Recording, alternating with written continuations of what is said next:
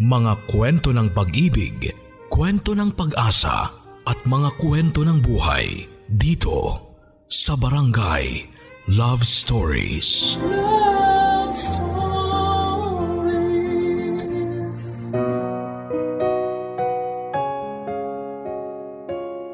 Habang may buhay, may pag-asa.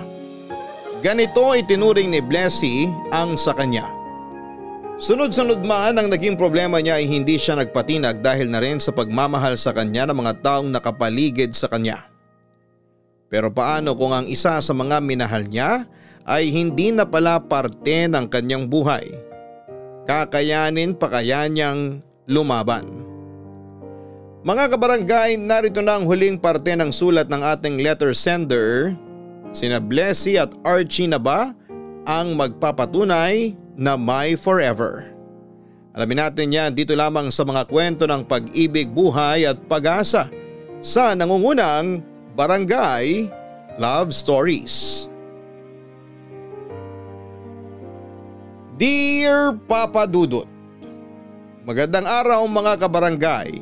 Magandang araw din sa inyo Papa Dudut. Ako po ulit si Blessy, 53 years old, iwalay sa asawa at walang anak. Lagi pong sinasabi na ang pagpapakasal ay hindi parang kanin na kapag napaso ay basta-basta na lamang iluluwa. Minsan ko na rin pong nasabi ang mga katagang yan.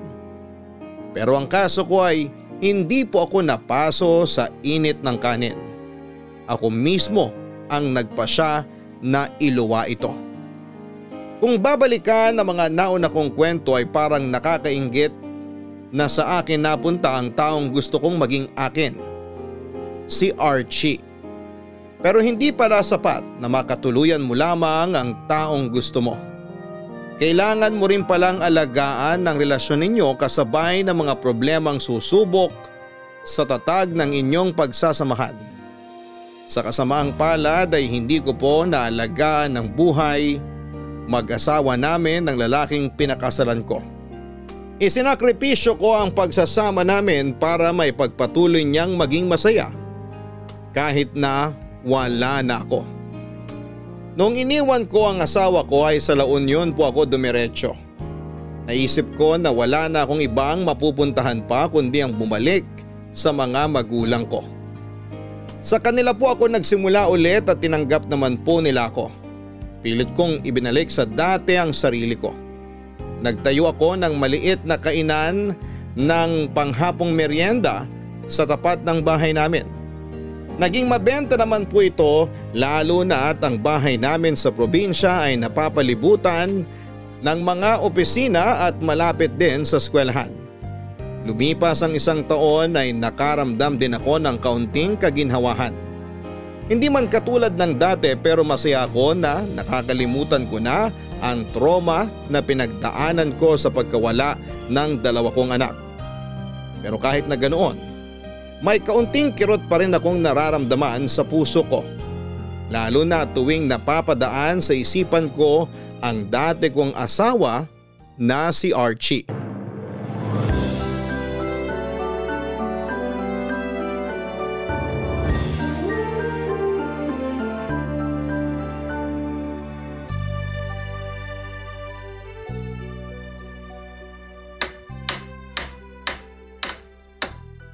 Ayan, tapos na. Kakasya na ba rito yung mga paninda mo? Opo, kasya na dyan lahat. Salamat tay at may bago na akong lamesa na gagamitin sa negosyo ko. Walang anuman. Hindi ko alam ah, na magaling din pala kayong gumawa ng mga ganito. Oo naman. Nagkarpintero ako nung bata-bata pa ako. Talaga ba? Ba't ngayon ko lang yan nalaman? Gusto ko talagang maging engineer noon. Kaso hindi natuloy. Bakit naman po? Mahal eh. Tsaka hindi rin naman ako nakatapos. Mas pinili ko kasi magtrabaho na lang kaysa mag-aral para mabawasan yung mga pasa ng magulang ko noon. Ah, ganun po ba? Sayang naman.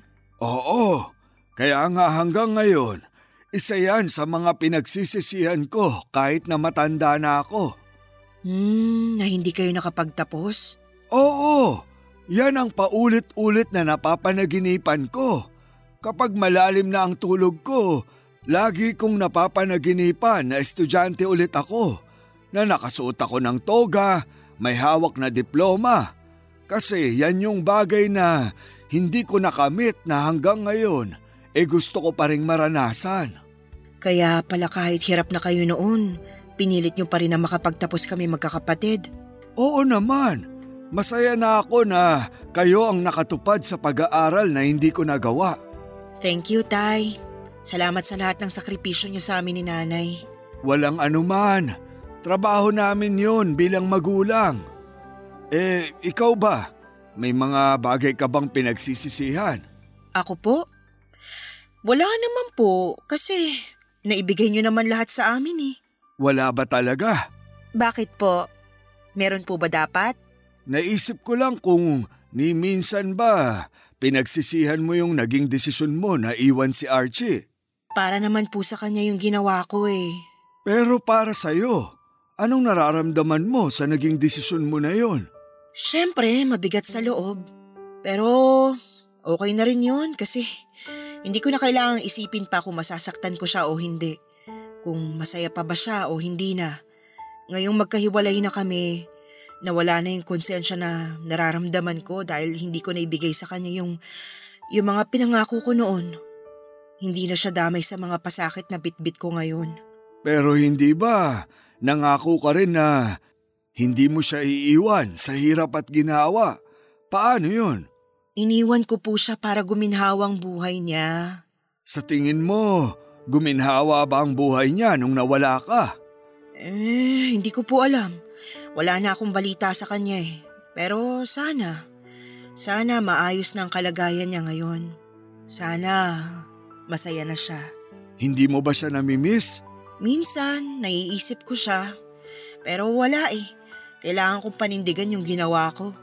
Kahit gusto ko siyang makita ulit, kahit, kahit gusto ko siyang kumustahin, kailangan ko magpigil.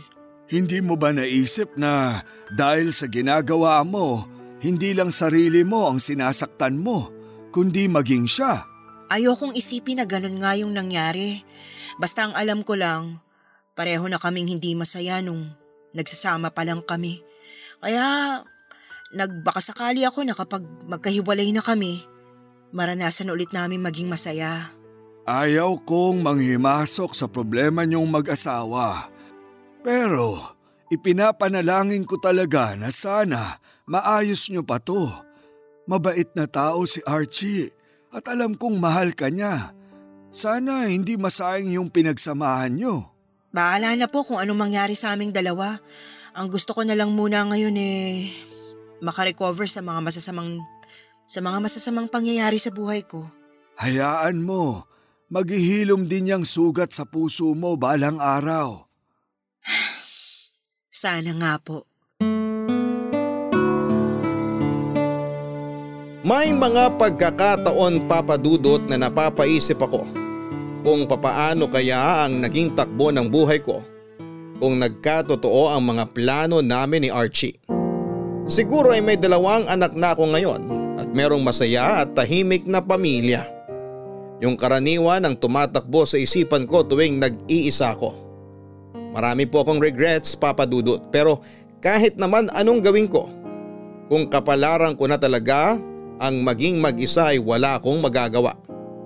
Kung pwede lang sanang balikan ang lahat edi sana ay nakapag-prepare ako sa ganitong klaseng buhay na meron ako ngayon. Ganun pa man ay patuloy pa rin naman ako noon sa buhay. Kahit papaano ay nagagawa ko ng bumangon tuwing umaga na may ngiti sa mga labi ko. Malaki talaga ang naitulong ng paglayo ko mula sa siyudad. Mas tahimik kasi sa probinsya. Kaunti lang ang tao at walang gaanong stress.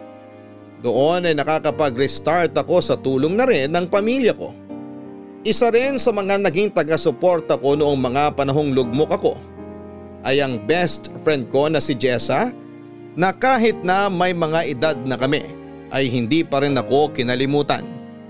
May pagkakataon noon na dinalaw pa niya ako sa La Union dahil miss na raw niya ako.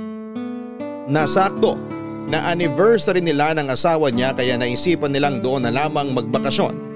para makita niya ako matapos ang mahabang panahon.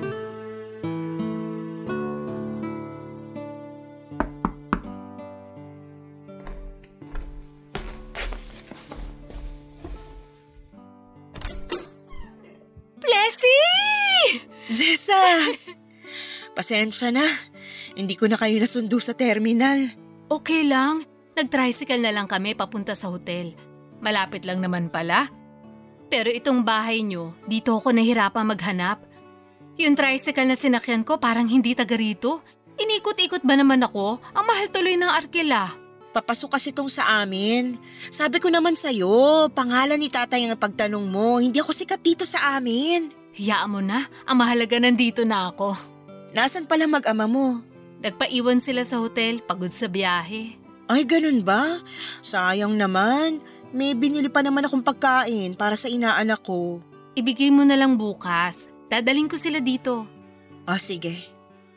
So, ano na? Kumusta ka na? Heto, maganda pa rin naman.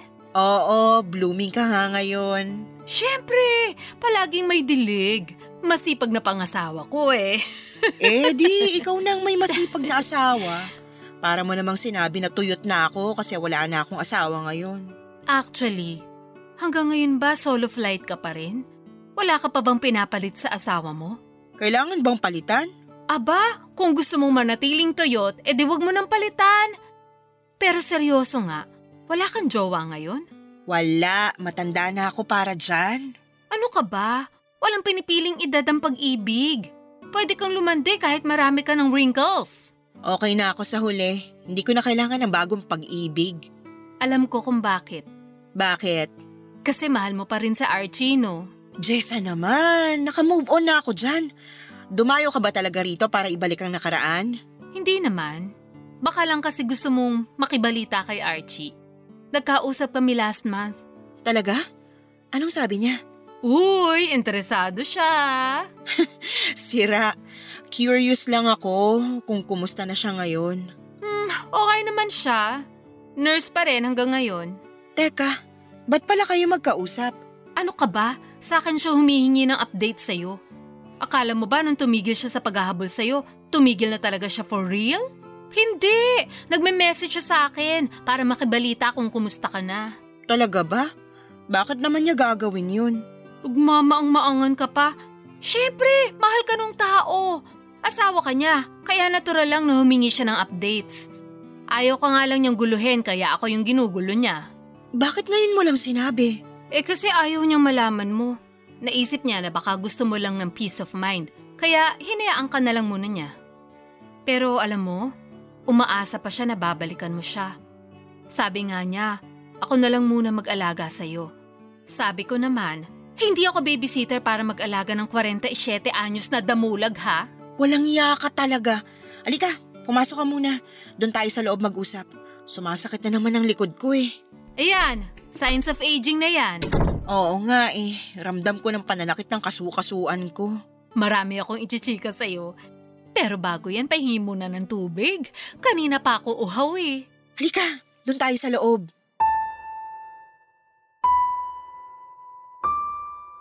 Dalawang taon na noon simula nang nakipaghiwalay ako kay Archie Papadudut. Sa panahong yon ay aaminin kong nakaramdam ako ng pagsisisi sa ginawa ko. Tama nga ang sinabi sa akin noon ni tatay na baka pagsisihan ko ang gagawin kong pakikipaghiwalay sa kanya.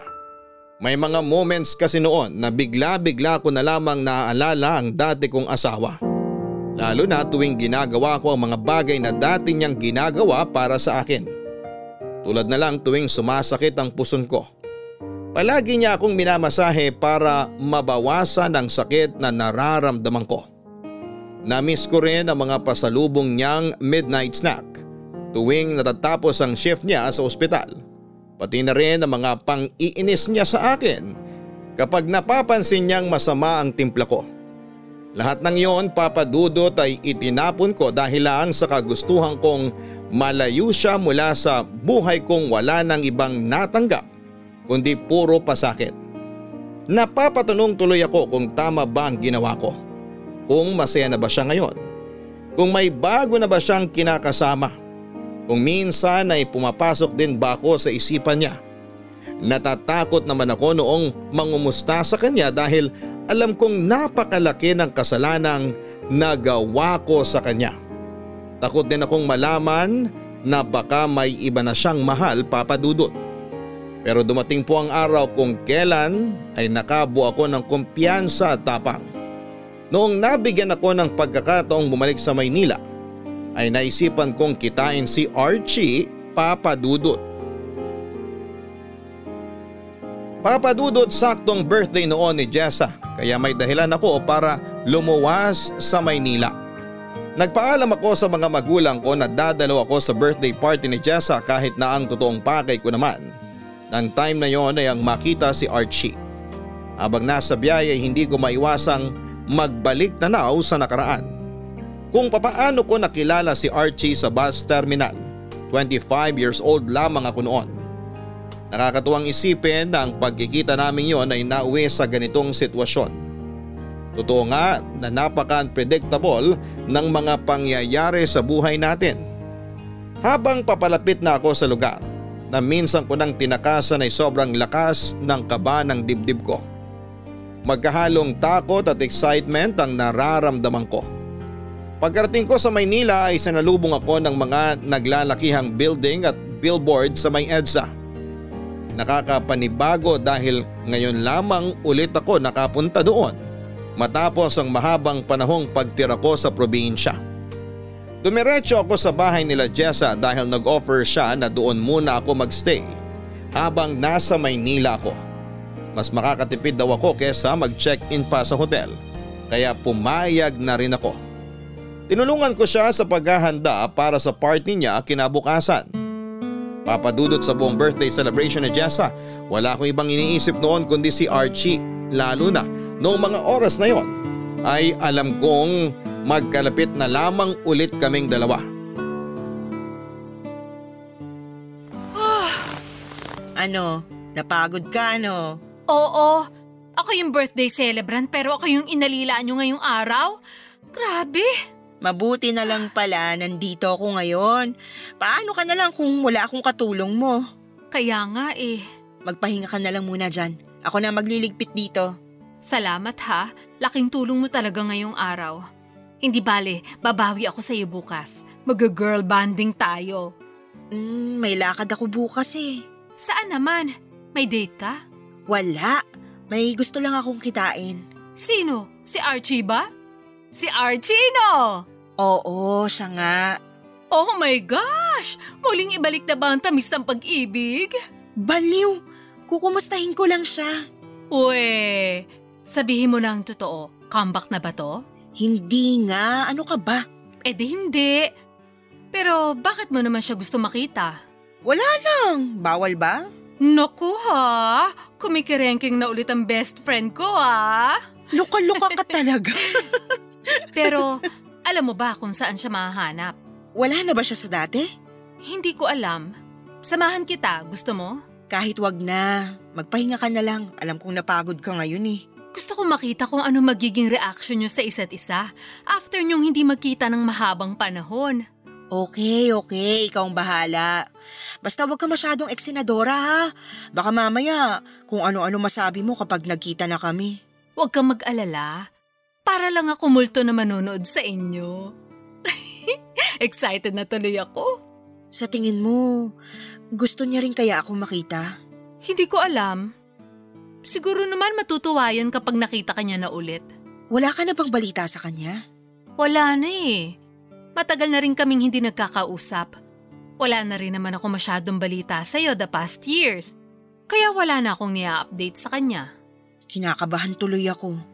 Paano kung may kinakasama na pala siya? E di sabihin mo, tabe, nandito na ang original. Sira ulo ka talaga.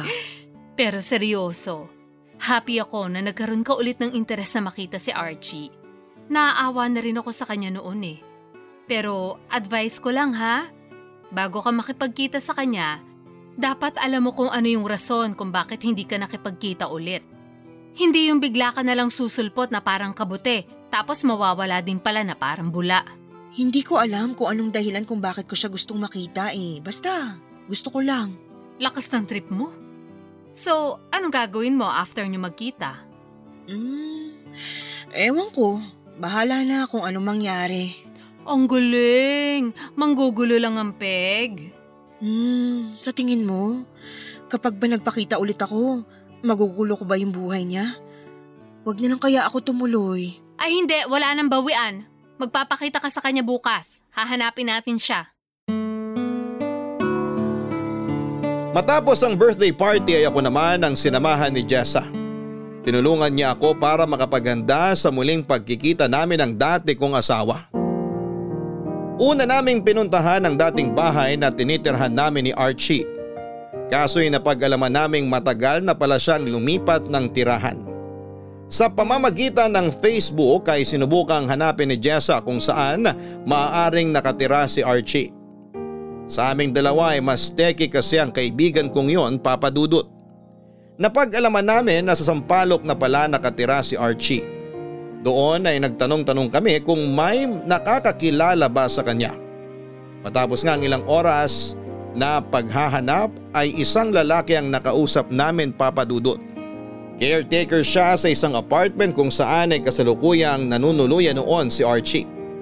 Itinuro niya kung saan ang lugar na hinahanap namin at sobrang lakas ng kaba sa dibdib ko ng mga oras na yon papadudot. Hindi ko kasi alam kung papaano ko haharapin si Archie.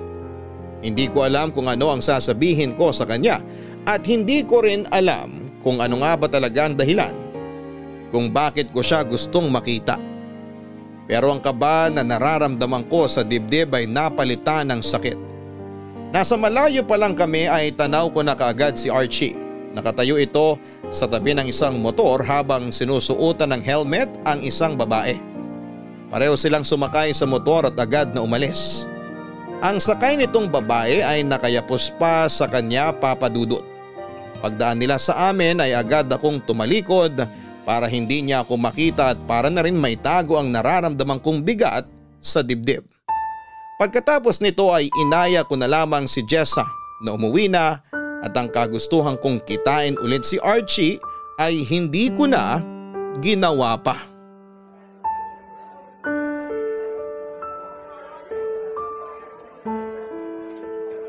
Tulala ka na naman dyan. Iniisip mo ba yung nakita mo? Sa tingin mo, kinakasama niya kaya yung babaeng angkas niya kanina? Hindi ko alam. First time ko ring makita yun eh. Baka nga sila na. Ang sweet nila eh. Sinusuotan pa niya ng helmet yung babae. Baka naman kaibigan lang niya yun. Nakayakap? Eh bakit? Nagyayakapan din naman tayo ah. Iba yun kasi pareho tayong babae. Ibang usapan na kapag lalaki at babae nang nagyayakapan. Tingin mo magkaibigan lang yun? Bakit naman hindi? Sa panahon natin ngayon, sobrang open na ang mga magkakaibigan.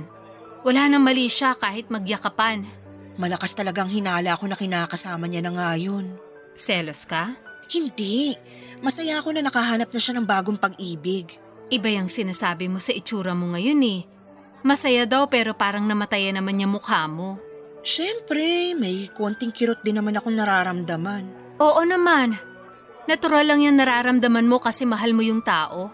Pero wala na akong karapatang magselos kasi wala na kami ni Archie. Asawa ka pa rin niya. Asawa mo pa rin siya. May karapatan ka pa rin magselos. Ako mismo nagsabi sa kanya na maghanap siya ng iba. Sinabihan ko siya nung naghiwalay kami na maghanap ng babaeng magpapasaya sa kanya. Kasalanan mo naman pala eh. Alam ko. So, ano nang gagawin mo niyan? Eh, uuwi na lang ako sa La Union. Hindi ka na makikipagkita kay Archie? Hindi na. Mukhang tahimik naman ang buhay niya eh.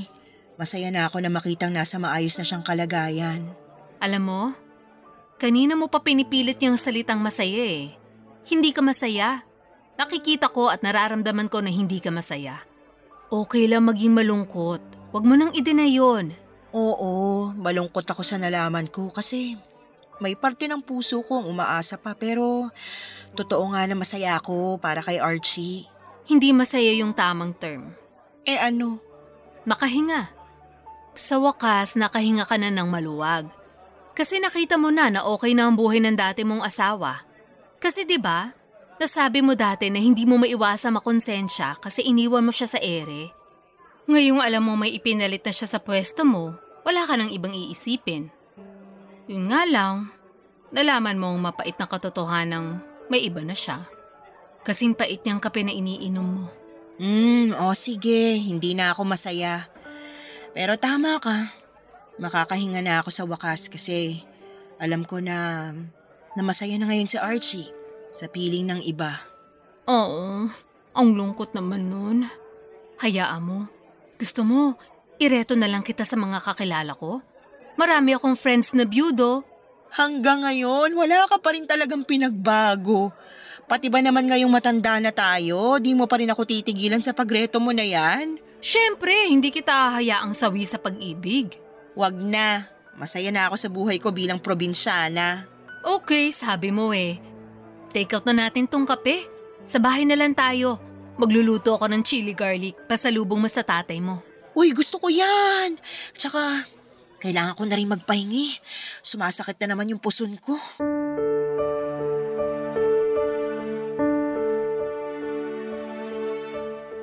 Wala naman akong karapatang magreklamo papadudot. Ako naman kasi ang may kasalanan ng lahat.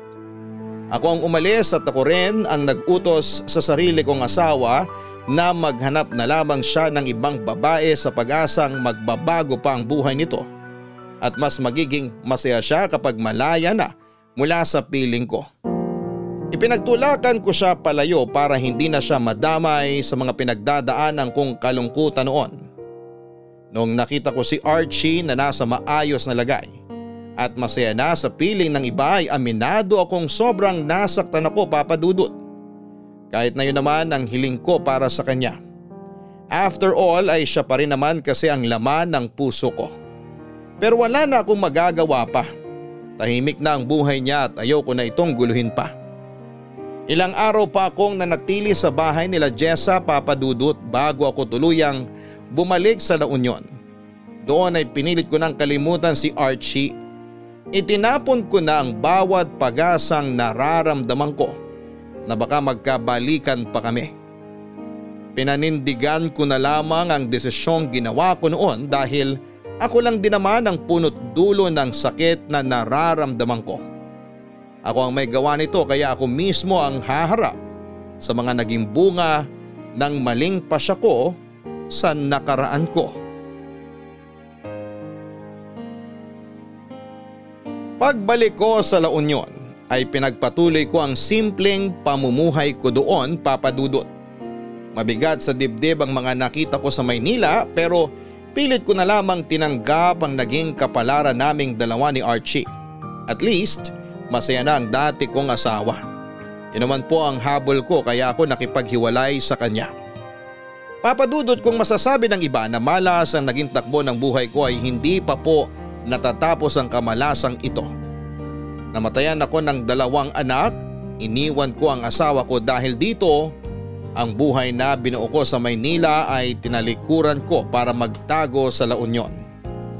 Akala ko yun ang rurok ng lahat pero mas may malala pa pala. Ilang buwan matapos akong bumisita sa Maynila ay isang masamang balita ang dumating sa buhay ko. Matagal ko nang nararamdaman ang kakaiba sa katawan ko. Akala ko ay dahil tumatanda na ako kaya normal lang ang pagsakit ng likod ko. Nagkakaroon din ako ng heavy periods na naisip ko ay okay lang dahil nasa menopausal stage na ako. Pero sa pagtagal ng panahon, unti-unting nagiging bloated ang katawan ko. Dumating nga sa puntong hindi na kasya sa akin ang mga pantalon at shorts ko. Inakala ng lahat ay buntis ako pero imposibleng mangyari yon dahil never na akong nanlalaki simula nung maghiwalay kami ni Archie. Para malaman ang rason nang nangyayari sa akin ay nagpunta ako sa doktor at doon ay napag-alaman kong may malubha na pala akong karamdaman, papadudot. Tay, may sasabihin po ako sa inyo. Ano yon anak? May... Nalaman po ako masamang balita ngayon. Ano yon? Tungkol saan? Naalala niyo pa ba nung time na hindi ako makabangon sa kama kasi sobrang sakit ng likod ko? Oo, muntik ka na nga naming itakbo sa ospital kaso sabi mo wag na lang. Yun nga po. Nawala na lang yung sakit nung uminom ako ng maraming pain reliever. May kinalaman ba yun sa balitang nalaman mo? May sakit ka ba? Eh, nung time na yon, nagtaka na ako kung may problema ba sa akin. Hindi lang kasi yun yung nararamdaman ko eh. Minsan, lagi ding masakit ang ulo ko, tsaka madali na lang ako mapagod. Tapos, dumagdag pa tong tiyan ko. Bigla na lang lumaki kahit na hindi naman ako matakaw kumain. Alam ko may problema sa akin kaya nagpa-check up ako sa doktor. At anong sabi nila? Kinunan ako ng blood test tapos sinadya sa akin ng doktor na magpa-ultrasound. Oh, tapos? Nakita nila sa ultrasound na may namuong tubig sa tiyan ko. Kaya daw ako bloated dahil doon. Eh ano raw solusyon dyan? Kailangan ko raw pong maoperahan para maalis yung tubig sa tiyan ko. Kailan? Magpa-opera ka na para di na lumalayan. Opo, nakaschedule na po ako. Meron pa ba? May hindi ka pa ba sinasabi sa akin? Nagpa-CT scan din po ako. May nakita po silang tumor. Meron po akong ovarian cancer, Tay. Ha? ha? May cancer ka? Opo. Anak, Tay, hindi na po natapos-tapos tong mga problema ko. Lagi na lang ako nakakatanggap ng masamang balita. lalabanan natin yan. Hindi ka namin iiwan. Ang hirap, Tay. Hindi naman ako malakas eh, pero bakit pulto-bultong problema ang laging binibigay sa akin? Anak, pagsubok lang to. Madami ka ng pinagdaanan sa buhay. Ngayon ka pa ba susuko? Opo, Tay. Gusto ko nang sumuko. Wag, wag kang susuko anak. Nandito kaming pamilya mo para tulungan ka. Huwag kang mawala ng pag-asa. Hindi ko na po alam. Pagod na po ako. Cancer lang yan. Kayang-kaya natin niyang labanan. Paano kapag ayoko na pong lumaban? Aba, hindi ako makapapayag. Ama mo ko at hindi ko hahayaang sumuko ka na lang basta. Alam kong hinahayaan kita sa mga desisyon mo noon. Pero sa pagkakataong ito, hindi kita mapagbibigyan sa gusto mo. Lalaban tayo anak. Sa ayaw at sa gusto mo, tatalunin natin yung sakit mo. Sana kasing tapang ko rin kayo. Matapang ka na. Nakita ko lahat ng pinagdaanan mo at masasabi ko na mas matapang ka pa kesa sa akin. Kaya kung maaari, huwag ka munang sumuko. Subukan mong lumaban. Salamat po, Tay. Ano ngayon ang plano ng doktor mo? Kailangan ko raw po magpakimo. Tapos kapag mahina na yung cancer sa katawan ko, tsaka na nila ako ooperahan. Alam na ba yan ng nanay mo? Hindi pa po. Sa inyo ko pa lang po ito sinasabi. Huwag mong madaliin. Sabihin mo sa kanila ang totoo kapag handa ka na. Basta tandaan mo lang, kakampi mo kami. Kaya huwag kang matatakot na humingi sa amin ng tulong.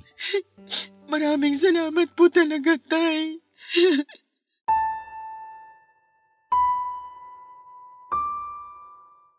Papadudot ilang beses ko na pong narinig mula sa iba't ibang tao ang katagang pagsubok lang ang lahat.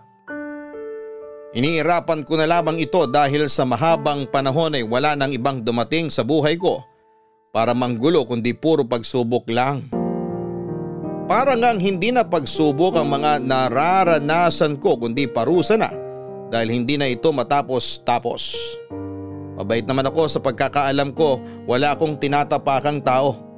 Kailanman ay hindi ako gumawa ng masamang bagay. Sumusunod ako sa mga batas ng tao pati na rin sa batas ng Diyos. Sa abot ng aking makakaya ay umiiwas akong makasakit ng tao. Pero kahit na ganoon, ganito pa rin ang mga pagsubok na ibinibigay sa akin. Para bang nasanay na ako sa mga masasamang kapalaran ko. Kaya siguro ay nasanay na lang din si Lord na bigyan ako ng mga ganong klase ng problema. Pinagtitripan yata ako ng mundo dahil kahit mag-isa na nga lang ako ay hindi pa rin ako tinatantana ng problema. Mabuti na lang po at meron pa rin po akong pamilya at mga kaibigan na nagsilbing support system ko. Kung hindi dahil sa kanila ay sumuko na talaga ako. Kung wala sila ay baka hindi ko na kayaning lumaban pa sa mga pagsubok na meron ako. Nandiyan ang tatay Emilio ko na laging handang magbigay ng mga payo sa akin. Ang nanay ko na kahit 50 anyos na ako ay inaalagaan pa rin ako na parang baby. Ang mga kapatid ko na handang tumulong financially at ang mga kaibigan kong tulad ni Jessa na nagsilbing sandigan ko lalo na noong nalaman nilang may malubha akong sakit. Papadudot ng mga panahong hindi ko na alam ang gagawin ko. Isang bagay ang ginawa ni Jessa na hindi ko inaasahan. Nakipagkita siya kay Archie para ipalam dito ang sakit na meron ako.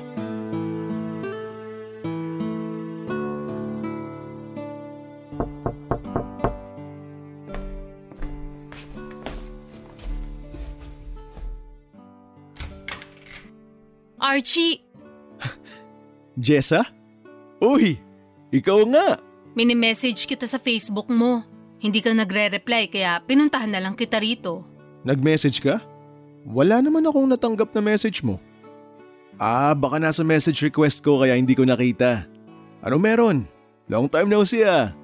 May ibabalita sana ako sa'yo. Ano yung ibabalita mo? Ay, teka, paano mo nga pala nalaman tong address ko? Parang wala naman ako nabanggit sa'yo na lumipat ako ah. Hinanap ka namin ni Blessy noon. Ni Blessy? Magkasama kayo? Oo, nung birthday ko. Gusto ka sana niya makita. Pero bakit hindi natuloy? Eh, nakita naming may kasama kang babae.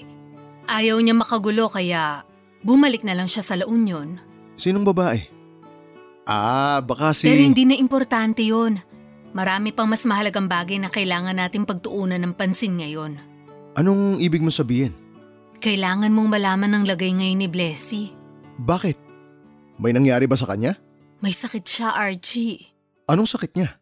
Ovarian cancer. Ha? May cancer siya? Kailan pa? Nalaman lang niya nitong nakaraan. Eh, kumusta na siya? Ano nang lagay niya? Ayun, lumalaban naman. Nagpapakimo siya ngayon. Katatapos lang din niyang maoperahan. Ay, Diyos ko, Blessy. Ano nang nangyari sa'yo? Anong gagawin mo ngayong nalaman mo nang may sakit siya? Sa totoo lang, hindi ko alam. Gusto niya ba akong makita? Hindi siya aware na sinabihan kita tungkol sa sakit niya. Ginagawa ko to kasi gusto kong tulungan yung best friend ko. Nung nawala ka sa buhay niya, never ko na siya nakitang naging masaya. Archie, please, tigilan niyo na tong tagu-taguan na to. Matatanda na tayo. Huwag niyo namang sayangin yung oras niyo sa ganitong bagay. Hindi naman ako nagsimula nito eh. Pero hinayaan mo. Anong magagawa ko kung ayaw na niya akong makita? May magagawa ka naman eh kung gusto mo siya makita. Alin ba mas matimbang? Yung kagustuhan niya magkalayo kayo o yung kagustuhan mo makasama siya ulit? Sorry kung dinamay pa kita sa problema ng best friend ko ha. Ayaw din niyang mangyari to. Ayaw na niyang dagdagan pa yung trauma na dinanas mo. Kaya mas gugustuhin niyang saluhin na lang ang problema niya ngayon. Pero buhay na ang usapan dito kaya... Ayokong... Ayokong mamatay si Blessy na malungkot. Alam kong ikaw na lang ang magpapabalik ng saya sa buhay niya, kaya please, ako na yung nakikiusap. I'm sorry, Jessa. Kung ayaw niya akong makita hanggang ngayon, mas makakabuti siguro na irespeto na lang natin yung desisyon niya na yun. Ganun na lang ba yun? Hahayaan mo na lang siya mamatay mag-isa? Hindi siya mamamatay. Palaban si Blessy. Malalampasan niya din to. Nurse ka! Sa ating dalawa, mas ikaw ang nakakaalam kung gaano kalala ang sakit niya ngayon. Hindi kita pinipilit, Archie. Pero binibigyan kita ng choice at sana, piliin mo yung desisyon na magpapasaya hindi lang sa'yo, kundi pati na rin sa babaeng minahal mo.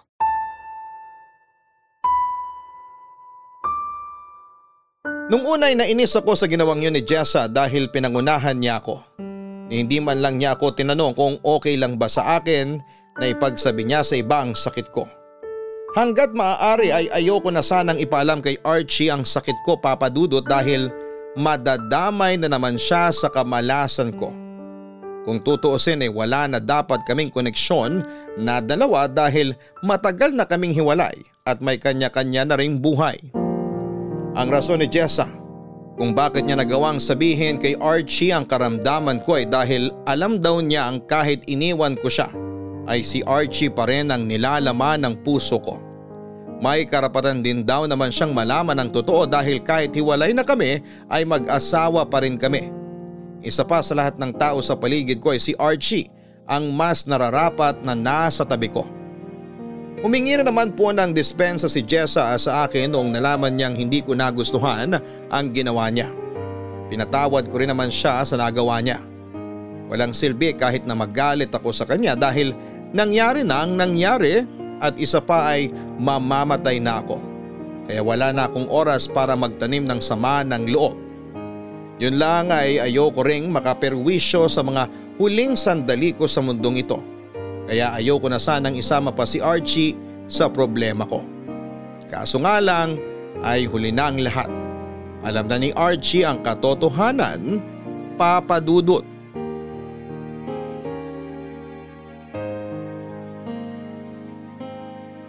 Nung nalaman kong meron akong sakit ay agad akong nagsimula sa pagpapagamot papadudot.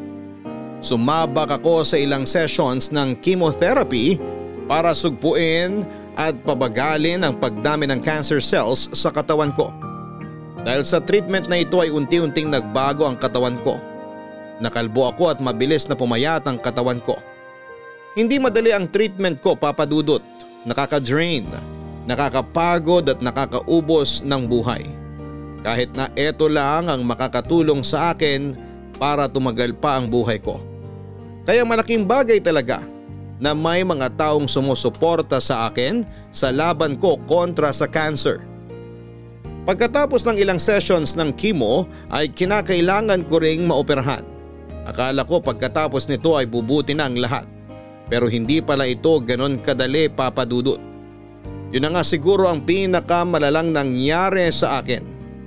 Labas-pasok ako noon sa ospital dahil nagkaroon ng infection ng sugat ko. Sa totoo lang po ay gusto ko nang sumuko.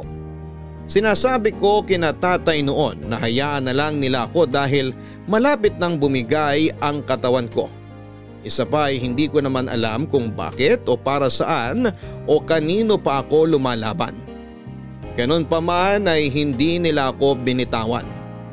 Sinamahan nila ako sa laban ko hanggang sa isang araw hindi ko inaasahan na bigla na lamang magpapakita sa harapan ko ang taong matagal ko nang gustong makita. Doon ay agad na nasagot ang katanungan ko. Lalaban ako para sa taong ito. Para sa taong mahal ko walang iba kundi si Archie Papadudut.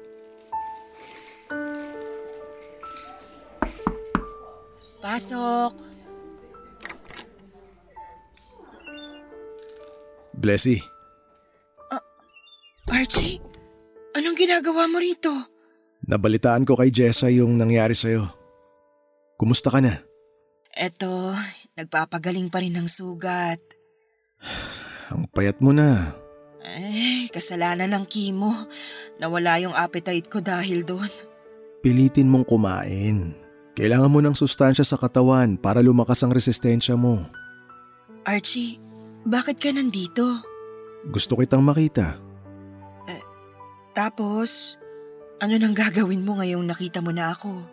Aalagaan kita. Yun yung pangako ko, di ba? Blessy, hayaan mo na akong bumalik sa buhay mo. Pero, paano yung, yung kinakasama mo? Wala akong kinakasama. Eh, may nakita kaming babae sa tinitirhan mo noon. Si Lorelai yon, kaibigan ko. Siya yung umalalay sa akin nung nawala ka. Alam mo ba na muntik na akong mabaliw nung iniwan mo ako? Siya nag-alaga sa akin.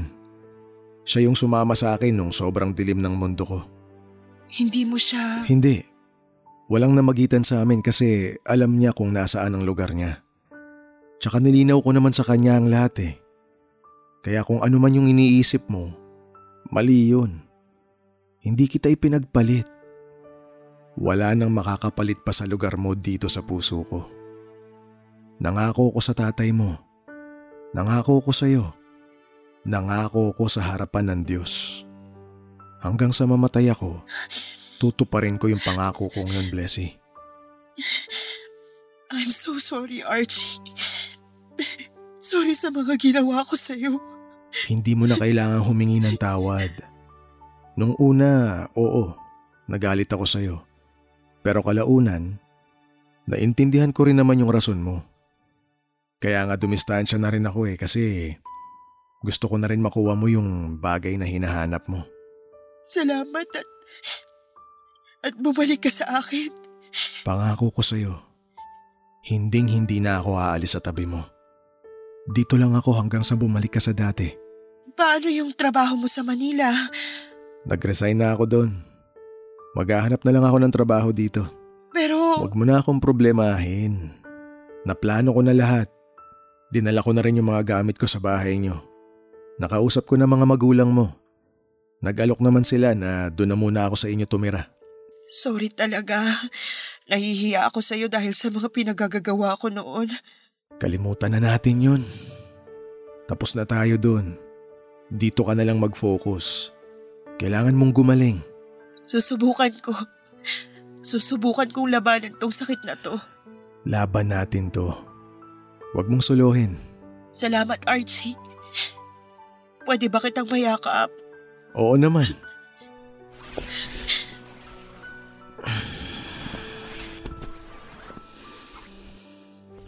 I missed you, Blessy. I missed you too. Wala nang hiwalayan ha. Okay? Oo, wala na. Ipangako mo na anuman ang mangyari, sabay nating haharapin ang mga problema natin bilang mag-asawa. Oo, pangako. Simula ngayon, ako na magiging personal nurse mo. Bawal humindi sa akin. Stricto akong nurse. Sana mapagaling niyo po ako. Oo naman. Akong bahala sa'yo.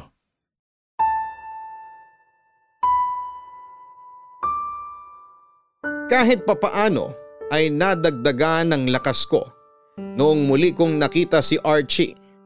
Gumaan ang pakiramdam ko at nakaramdam ako ng tuwa noong nasilayan ko ulit ang mukha nito. Simula noong dumating siya ay hindi na nawala si Archie sa tabi ko. Inalagaan niya ako, binantayan at pinalakas hanggang sa gumaling ang sugat ko mula sa operasyon. Noong naghilom ang sugat ko ay bumalik ang dating lakas ko. Ay sumailalim ulit ako sa chemotherapy para masiguradong wala ng cancer sa katawan ko. Pagkatapos nito ay nagpa-CT scan muli ako. Ang saya-saya ko noon papadudot dahil nakayanan kong lampasan ang lahat ng yon. Masaya din ako na kahit nasa bingit na ako ng kamatayan ay hindi ako pinabayaan ng asawa ko. Pero kung akala ninyo ay tapos na po ang lahat ay hindi pa. Dahil noong lumabas ang resulta ng CT scan ay panibagong problema na naman ang dumating. Nakitaan ako ng tumor sa atay papadudot. Nasabihan naman kami ng doktor ko noon na malaki nga ang chance na kumalat ang cancer cells sa iba pang parte ng katawan ko. Pero hindi ko inaasahan na ganun ito kabilis kumalat. Katatanggap ko pa nga lang ng magandang balita ay agad naman itong nasunda ng bad news. Wala pang isang buwan noon Noong natapos ako sa gamutan ko pero heto't may bagong sakit na naman akong pinoproblema.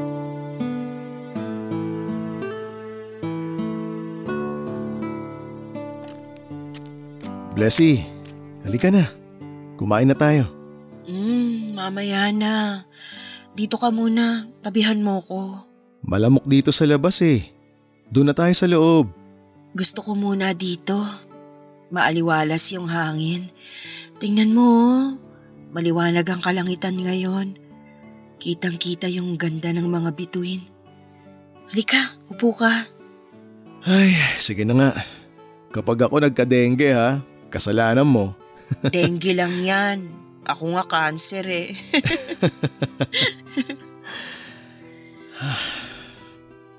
Treatable pero incurable.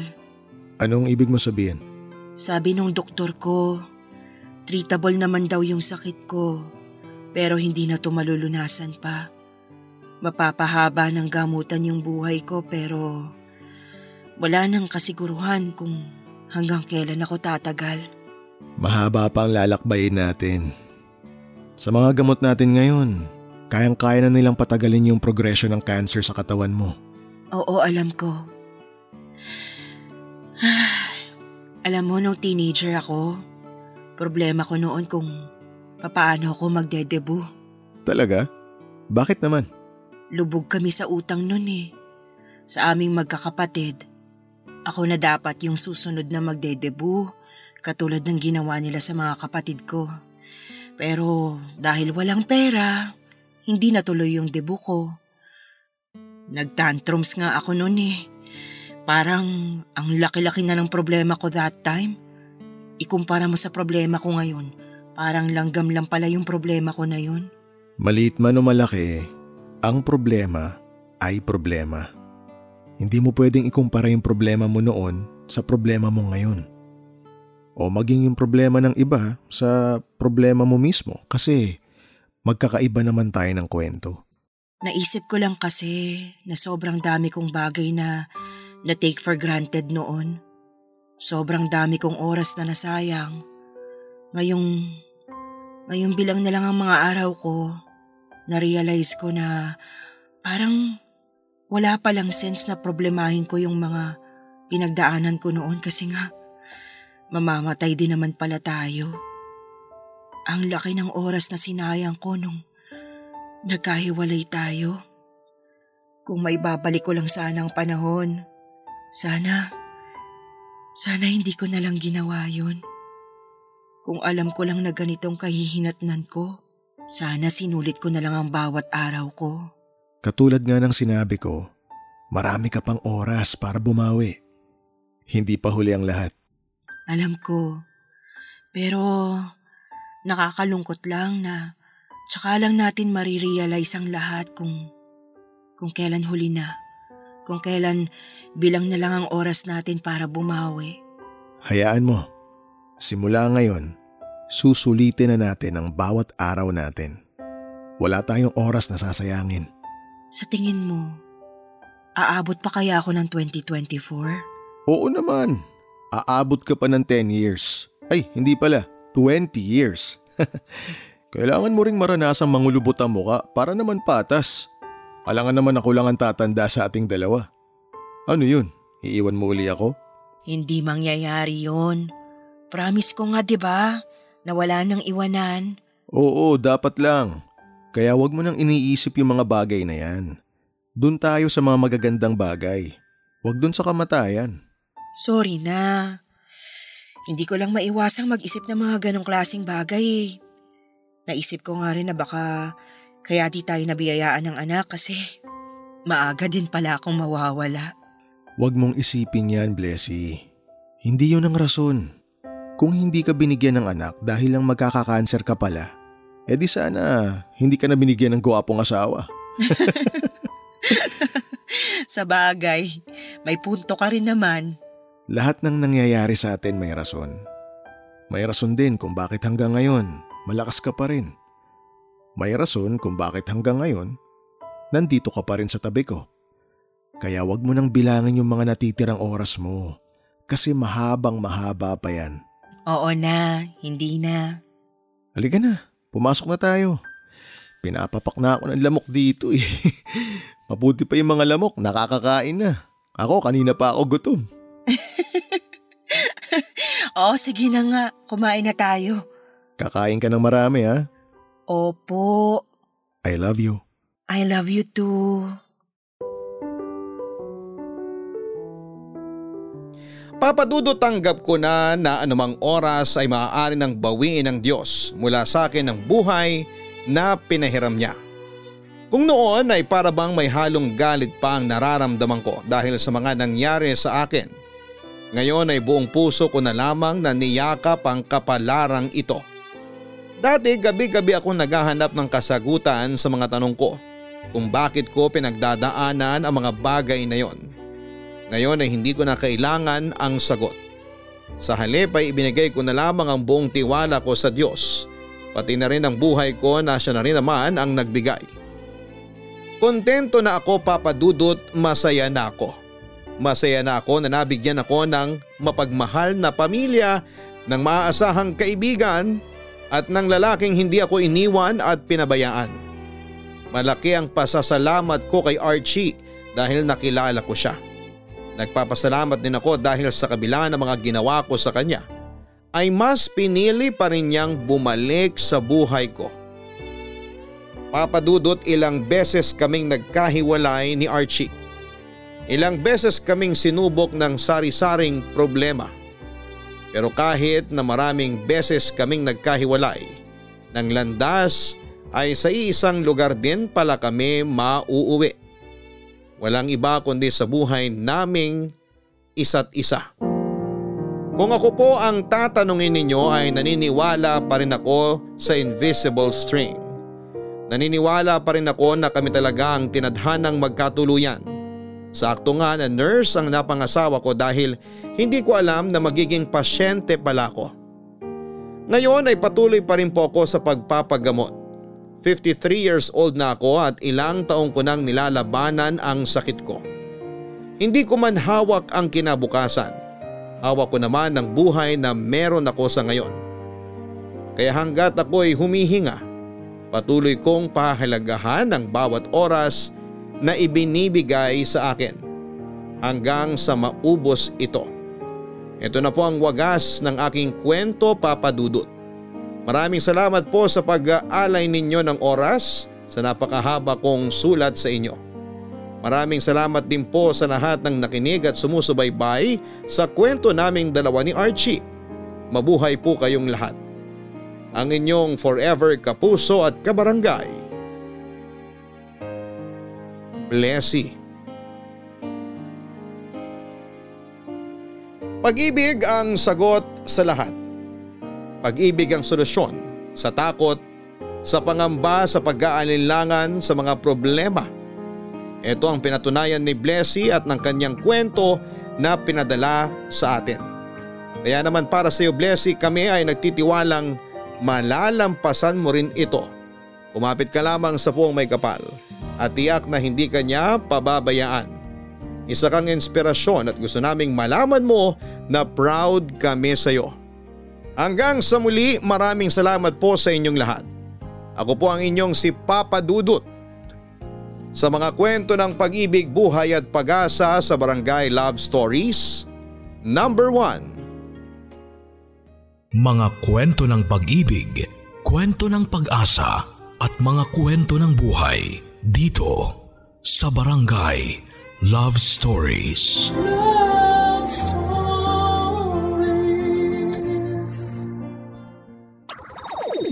Nagustuhan ng iyong napakinggan? Ituloy yan via live stream sa www.gmanetwork.com/radio.